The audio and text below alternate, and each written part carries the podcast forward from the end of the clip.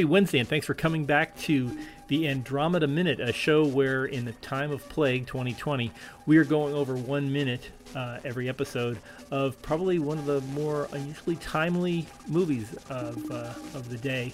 Uh, the 1971 Robert Wise directed feature, The Andromeda Strain. I'm one of your hosts, Jim O'Kane of TVDads.com, the Apollo 13 Minute, the Rocketeer Minute, uh, the Airport Minute, and uh, producer of the Hitchcock Minute.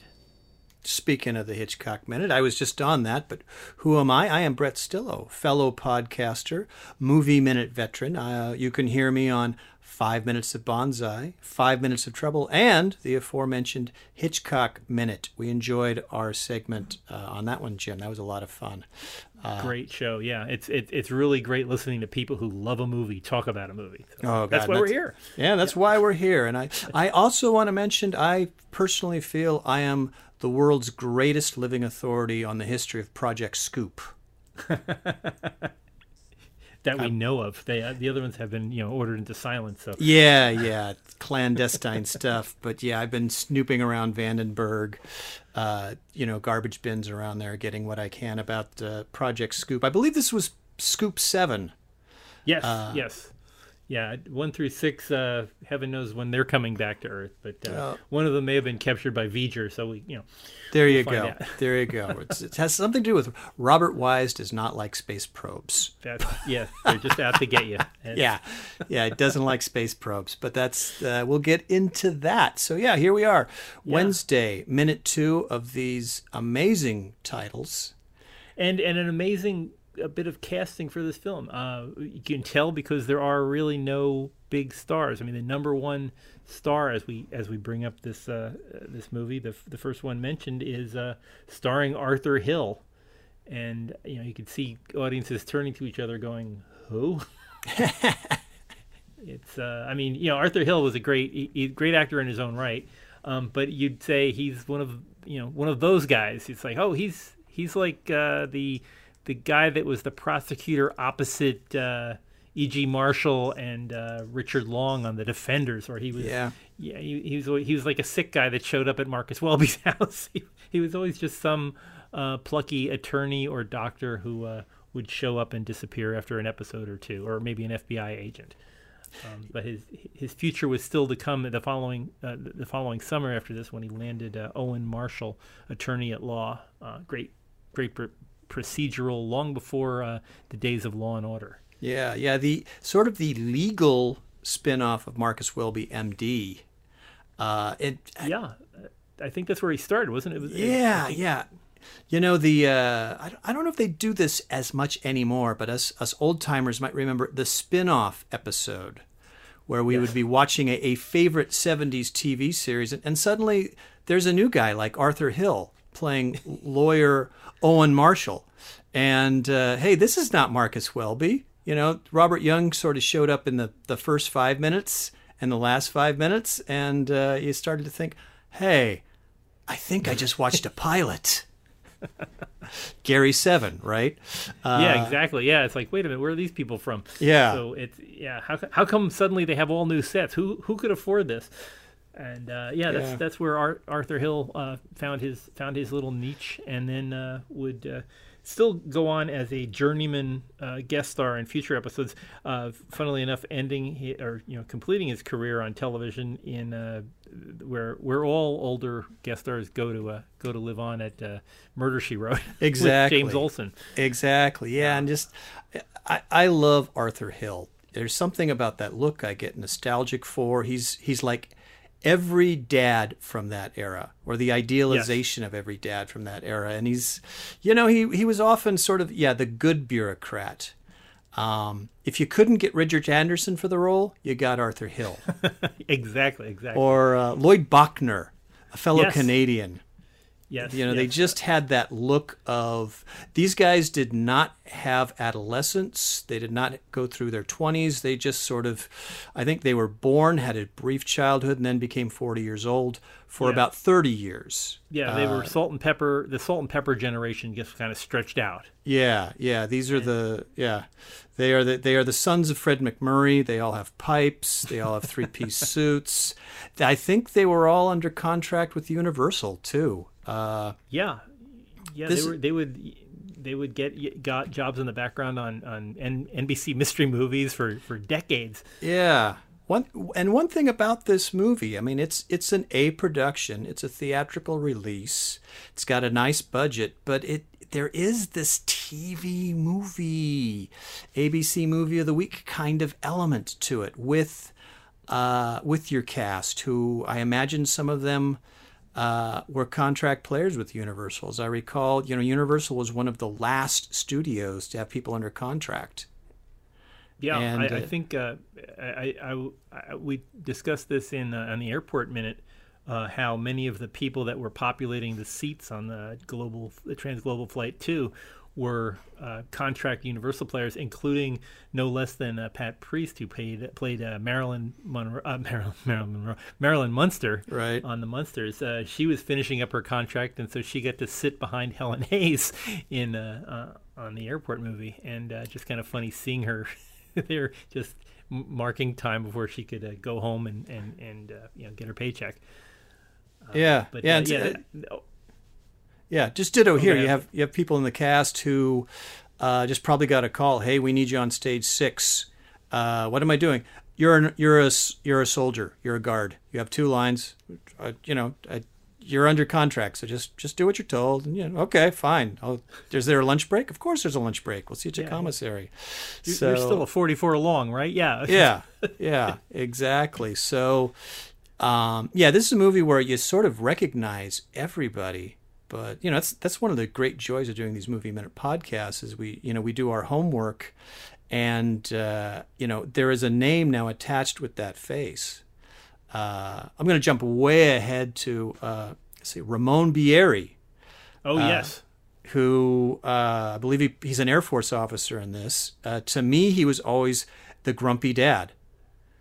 Uh, he he would sort of play, you know, he he made a career out of playing grumpy dads on shows like The Brady Bunch or The Partridge Family, and uh, a face I immediately recognized from my TV childhood. But now I have the name Ramon Bieri, so that's who he was. So Yeah, I, I was that way with uh, seeing David Wayne. Uh, David Wayne, uh, in here he gets to play Dr. Charles Dutton, and he hadn't been in a feature film in a while, let alone being one of the leads Yeah. feature film. Yeah. And uh, I, it, it, the funny thing was he, after he landed this, I mean Arthur Hill landed. Um, uh, he, he managed to book uh, Owen Marshall, attorney at law.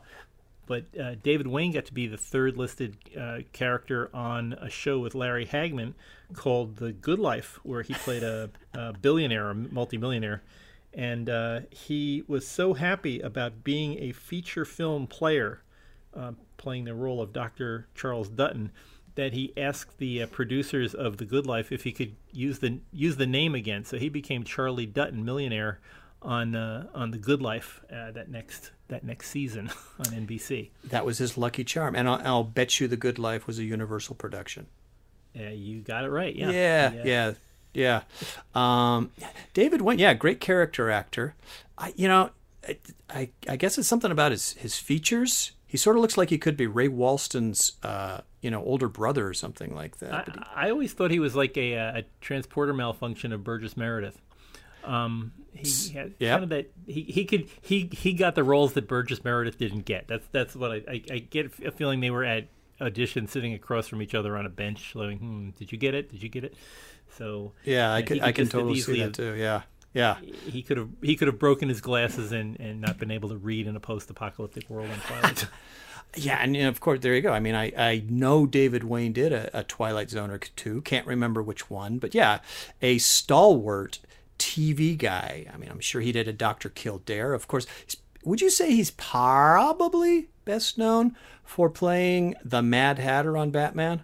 I I would think that mostly anybody who appeared on uh, on Batman that would be their most famous role. Yeah, and uh, definitely, you know, he he obviously knew how to handle uh, comedy, and uh, he was eh, you know, he's an old hoofer from long long ago, so he he could really anything they threw at him was like, sure, put on a funny hat, paint, you know, dye my hair red, sure, why not? So uh, it's a steady paycheck, and uh, he got to work on the.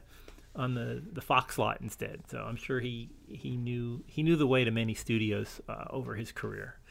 Um, but and uh, all of these, uh, the the feeling that I get with all the people that are on this show is that Robert Wise had dealt with them before, either on TV shows or in movies, and they were all somewhere in his Rolodex and said, "Why don't we get this guy? We know him from this or that."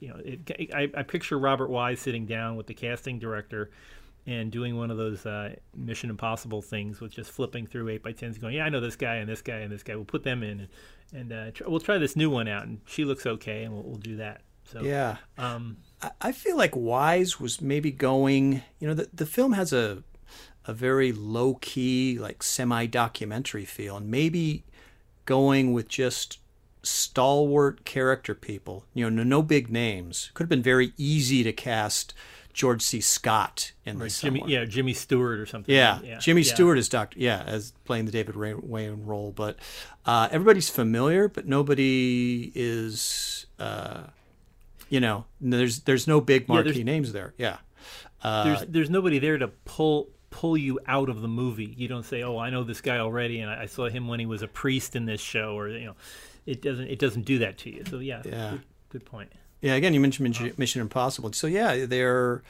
you know, you just have these professional people. Uh, you know, and we're gonna we're let's mention James Olson now because he definitely fits into that. Uh, Yeah.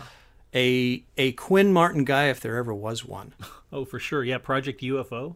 And uh, Yeah. uh, he he's very yeah he he knew how to do four acts and an epilogue. Yeah, So, uh, yeah, and yeah, uh, and and utter, utterly i mean he he's a great actor but utterly unmemorable. You don't go oh yeah yeah i, I remember all the the cinema james Olson really doesn't pop up into your head which is great for this role. Yeah. I remember James Olson just yeah, primarily the '70s and Formula TV and playing a lot of bad guys. yeah. You oh yeah. In this he is uh, a he's kind of a heroic character. Uh, he's also sort of the foil here. Yeah a bit of a wise guy and he- yeah. he's also because he did you know he, he doesn't read the uh, all the all the different pre emails that uh, Arthur Hill was sending him he doesn't know what's going on so we get to use him as the uh, organizing sensibility for all the exposition going on you know yeah yeah yeah. he's he yeah he's the he's asking the questions that the audience members are asking. Um and uh, but again you know i think of james Olson, uh yeah as a character guy but generally playing you know nasty guys he Yeah. uh you know I, I think I remember him on a McMillan and Wife, and there we go, Universal again. And he's you know Yeah. he's a he's a conniving executive, uh, but uh, yeah, so he, he gets to play the good guy in this one. Yeah, and- uh, very, very well. I, I think he, he was perfectly cast for this. Um, he's not the most likable character in this. He seems to be a bit. Um, he's a legend in his own mind. He knows his own. Uh, he knows his own abilities and thinks that other people should. Uh, kind of a bit of a Benedict Cumberbatch in um, uh, Doctor Strange. You get Yeah. the feeling that he he's a great surgeon and he knows it, and he does. He insists on letting you know that he knows it. Yeah, the the, the classic doctor with the god complex, Yeah. and uh, we his introduction, which will be down the line, kind of just totally serves that up. But uh, let me ask: Is is James Olson still around? Is he retired? Uh, Yes, he is. Uh, he's in his 80s. I've reached out, but I have not heard anything back. I would love to talk with him about this. I don't know how much of a, a talker he is with this thing, but uh, as as we are recording this, he's still still with us on the planet. Uh, Awesome. So maybe before before the show ends, maybe we can we can have a chat with him. Um, and Mr. Olson, if you are listening, let me know. Please reach out to me. I would be happy to, to get you set up with a headset. and we, we can talk about your uh, your your thoughts on this film. Uh, I'm sure you're not tired of talking about this work. Yeah. Celebrities, if you appear on this show, you receive a complimentary headset. Yes, that's my standing standing uh, authorization from from me. If you if you've been on the movie, you get a headset. It'll be it'll be fine. Such a deal. Um, I'm interested in uh, a fascinating bit of uh, I, I think I want to say groundbreaking, but it's a, a fascinating bit of casting is getting Kate Reid on board here, and uh, Kate Reid as uh, Dr. Ruth Leavitt. The character in the book, of course, was male, and uh, making a switch because they put Kate Reid in on the film uh, changed the changed the environment. They used the same. I mean, they didn't change the, the words. They just changed the uh, uh, the the person playing that role. Um, and a stroke of genius too. I think Kate Reid, excellent stage actress. Uh, we saw her in, also in uh, in television performances later. Um, she was just a great, um, really fantastic uh, bit of casting. You you took her as a colleague, uh, it, where i at the time, if you think of movies like Fantastic Voyage, uh, they would have put in the uh, the sex kitten. They would have put she would have had to wear a, a spandex suit and have everybody else would be zipped up to the neck and she'd be zipped up to the belly button. Um, but here she's a nice, you know, middle-aged uh, uh, scientist who happens to be a woman, and uh, not not exactly the most physically fit person on the team. Um, but she is a colleague, and she's more knowledgeable than anybody else about the microbiology going on with this alien life form. Um, so great, uh, uh, very uh, asynchronous with uh, with movies being made at the time. Yeah, yeah.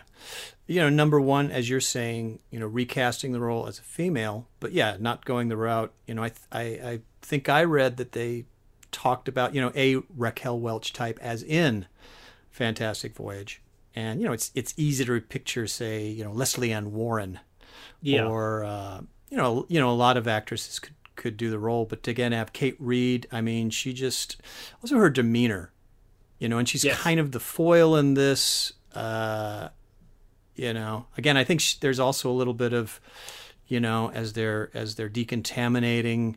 I think she's sort of, you know, the uh, cynic. Yeah. Yeah, you know, and it's what what the. Uh, you know what the audience members are feeling and ooh ooh and yeah. stuff like that so uh, yeah you know. I, I, think she be she becomes she becomes very much your pal I, I, think she's the one that is the most relatable character on here she knows you know she's competent but she doesn't put up with all the the the gibberish, the, the, the, mock seriousness that goes on through the whole thing. So, oh well, this is important, and this is you know, and she's like, come on, let's get let's get this done, and let's get where we have to be. Stop making this a gigantic production. So you you feel for her, and yeah. uh, I think she becomes your your buddy in the.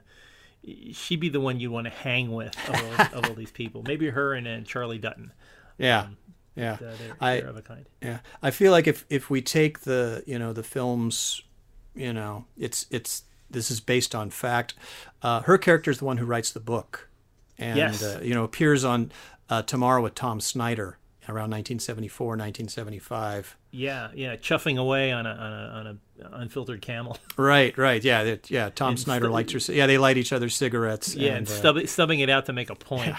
Yeah, yeah. So tell me, you're you're you're in a, a secret research lab in Nevada. You've never been there before. What's going through your mind?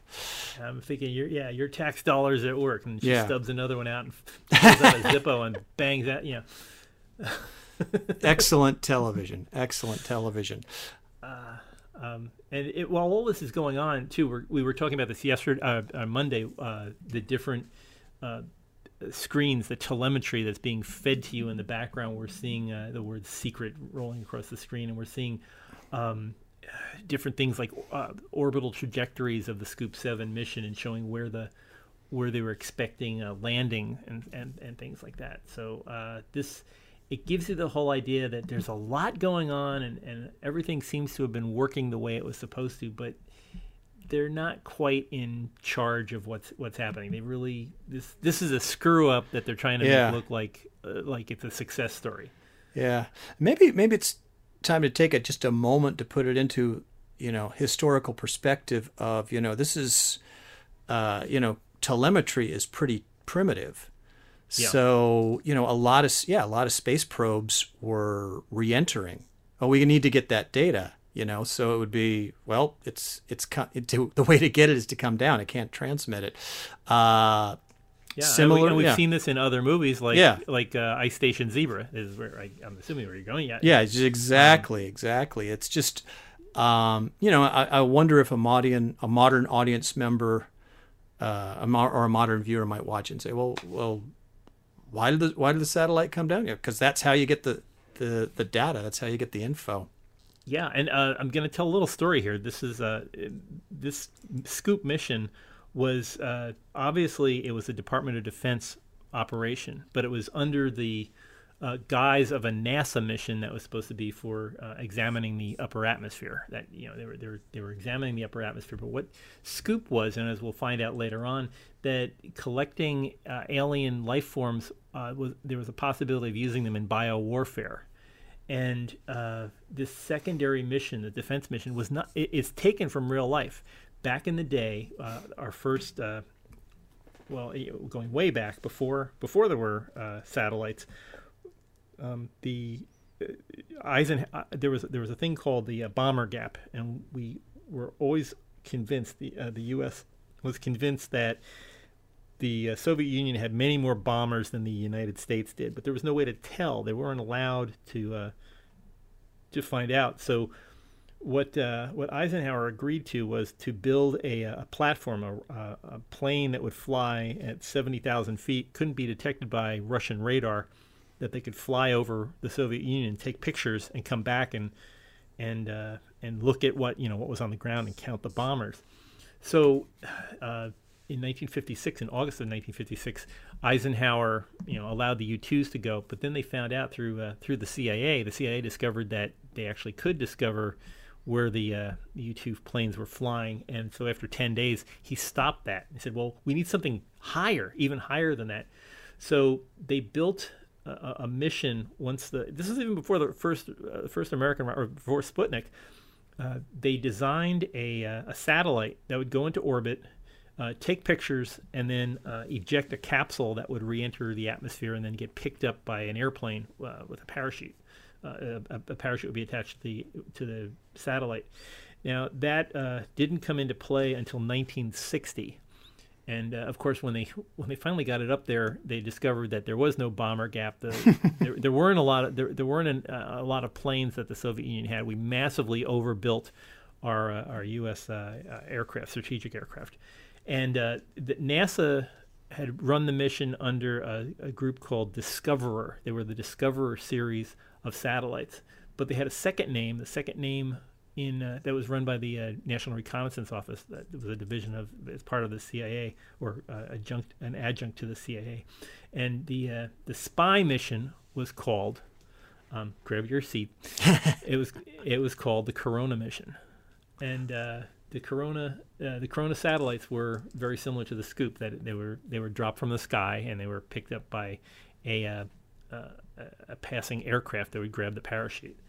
So uh, Corona uh, brought us back a lot of miles and miles of film that was processed and looked looked at, and uh, and this this bomber gap was discovered to be non-existent. So um, yeah, so again, the word Corona just keeps cropping up in you know, strange things that we don't quite know about, but we're you know find find more information about. History um, is weird.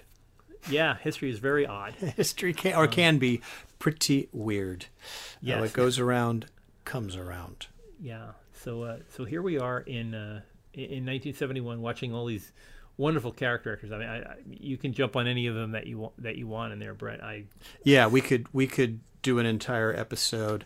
Uh, you know, Ken Swofford is a name that popped up to yes. me. Uh, you know, a stout, um, bulldog faced uh, yeah, actor. redhead. And... Yeah, I you know, and um, again, you know, a universal guy. Um, I can tell you that uh, you know David Wayne in the mid '70s did a really fun show uh, called Ellery, Ellery Queen. He played Inspector yes. Queen, Ellery's father, and yeah, uh, Ken Swofford had a reoccurring role as a as a nosy reporter on that show. Yeah, he had the kind of the mug. Richard Jekyll role. Yeah, yeah, uh, yeah. Uh, and just, yeah, just seeing just seeing like Richard Bull, uh, you know, you see you see them all as they might have been another police officer on Dragnet, you know, yeah. Have, which is you know yet another Universal. You know, all, all these people were either they, they might have been drug pushers on Dragnet, or or they might have been uh, Grand Theft Auto on uh, Adam Twelve. Right. But uh, if if Universal needed them on set for a day, you know, here put put put on this. Um, uh, you know, mask and uh, get you know, climb on a motorcycle, and you're you're going to be the bad guy this yeah. week. If so.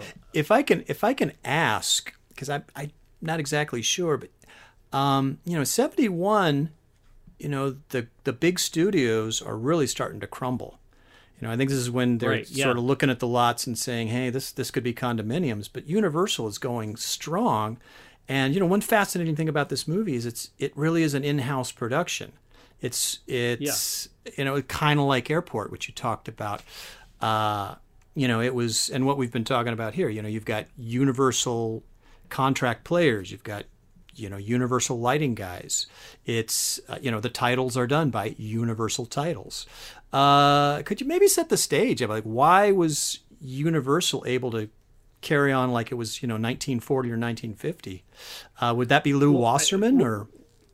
Yeah, Lew, Lou, Lew Wasserman would really he managed. I mean, Lew Wasserman was a music guy. He MCA Music Corporation of America uh, had taken over.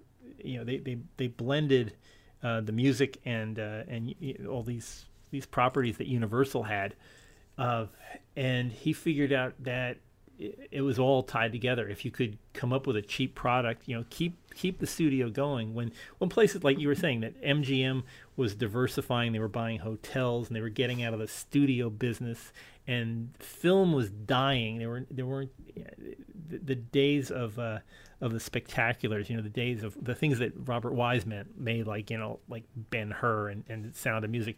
All that was going out the window. You saw Hello Dolly coming out and being a flop, and and other you know other Doctor Dolittle things like that. It, they weren't hitting where they were, so they didn't need huge casts of people.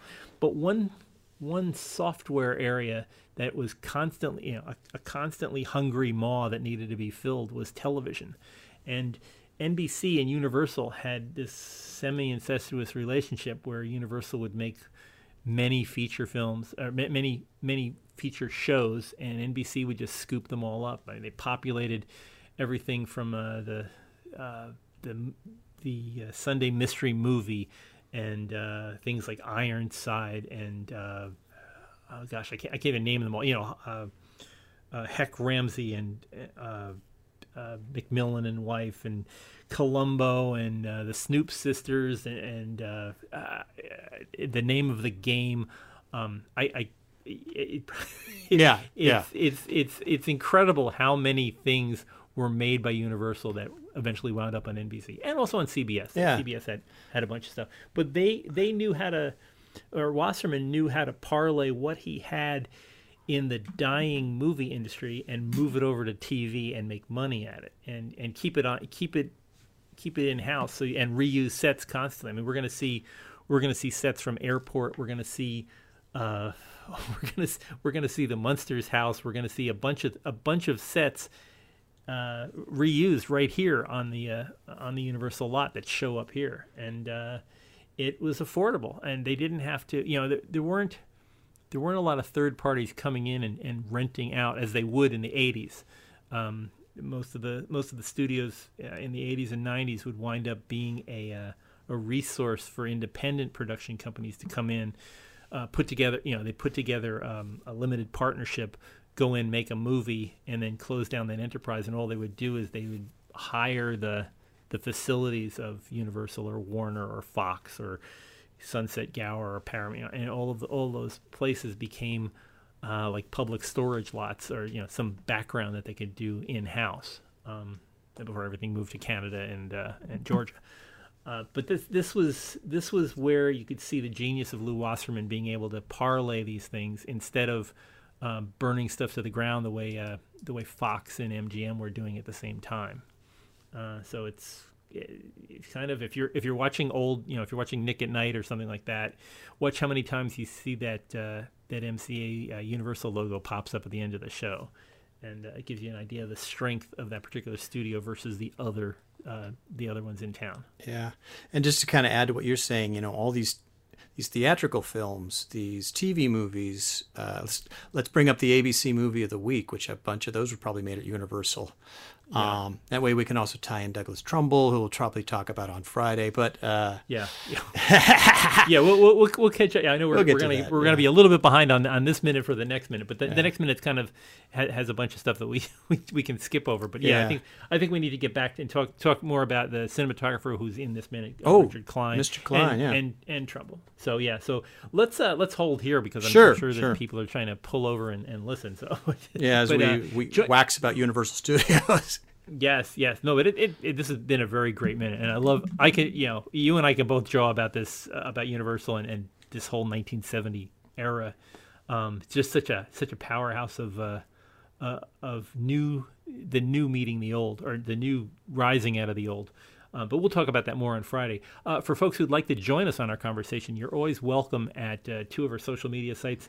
Uh, of course, Project Wildfire on uh, on Facebook. Uh, getting some feedback there would be very helpful, uh, letting us know how, how you like the direction of this particular show.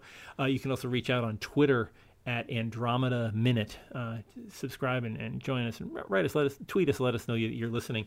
Uh, for uh, if you if you'd like to listen to the previous episode here or any future episodes, uh, go over to andromedaminute.com and you can uh, pick up any of the shows that are out there.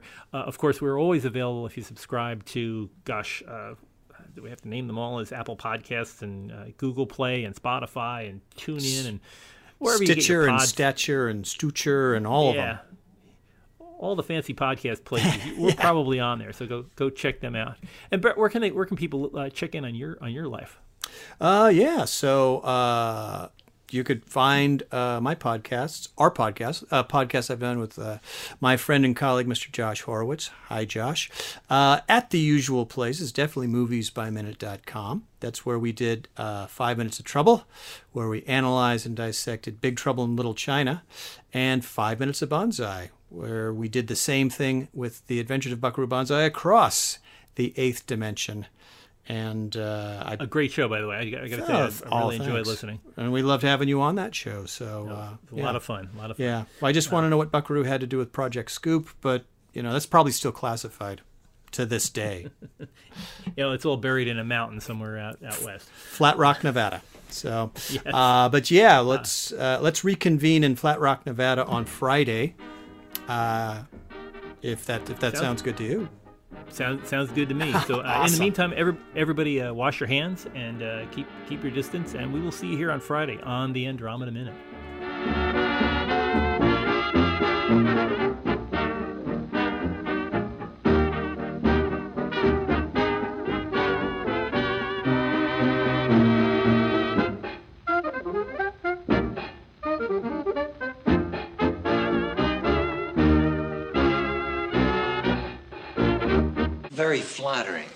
We don't know much more than when we got here.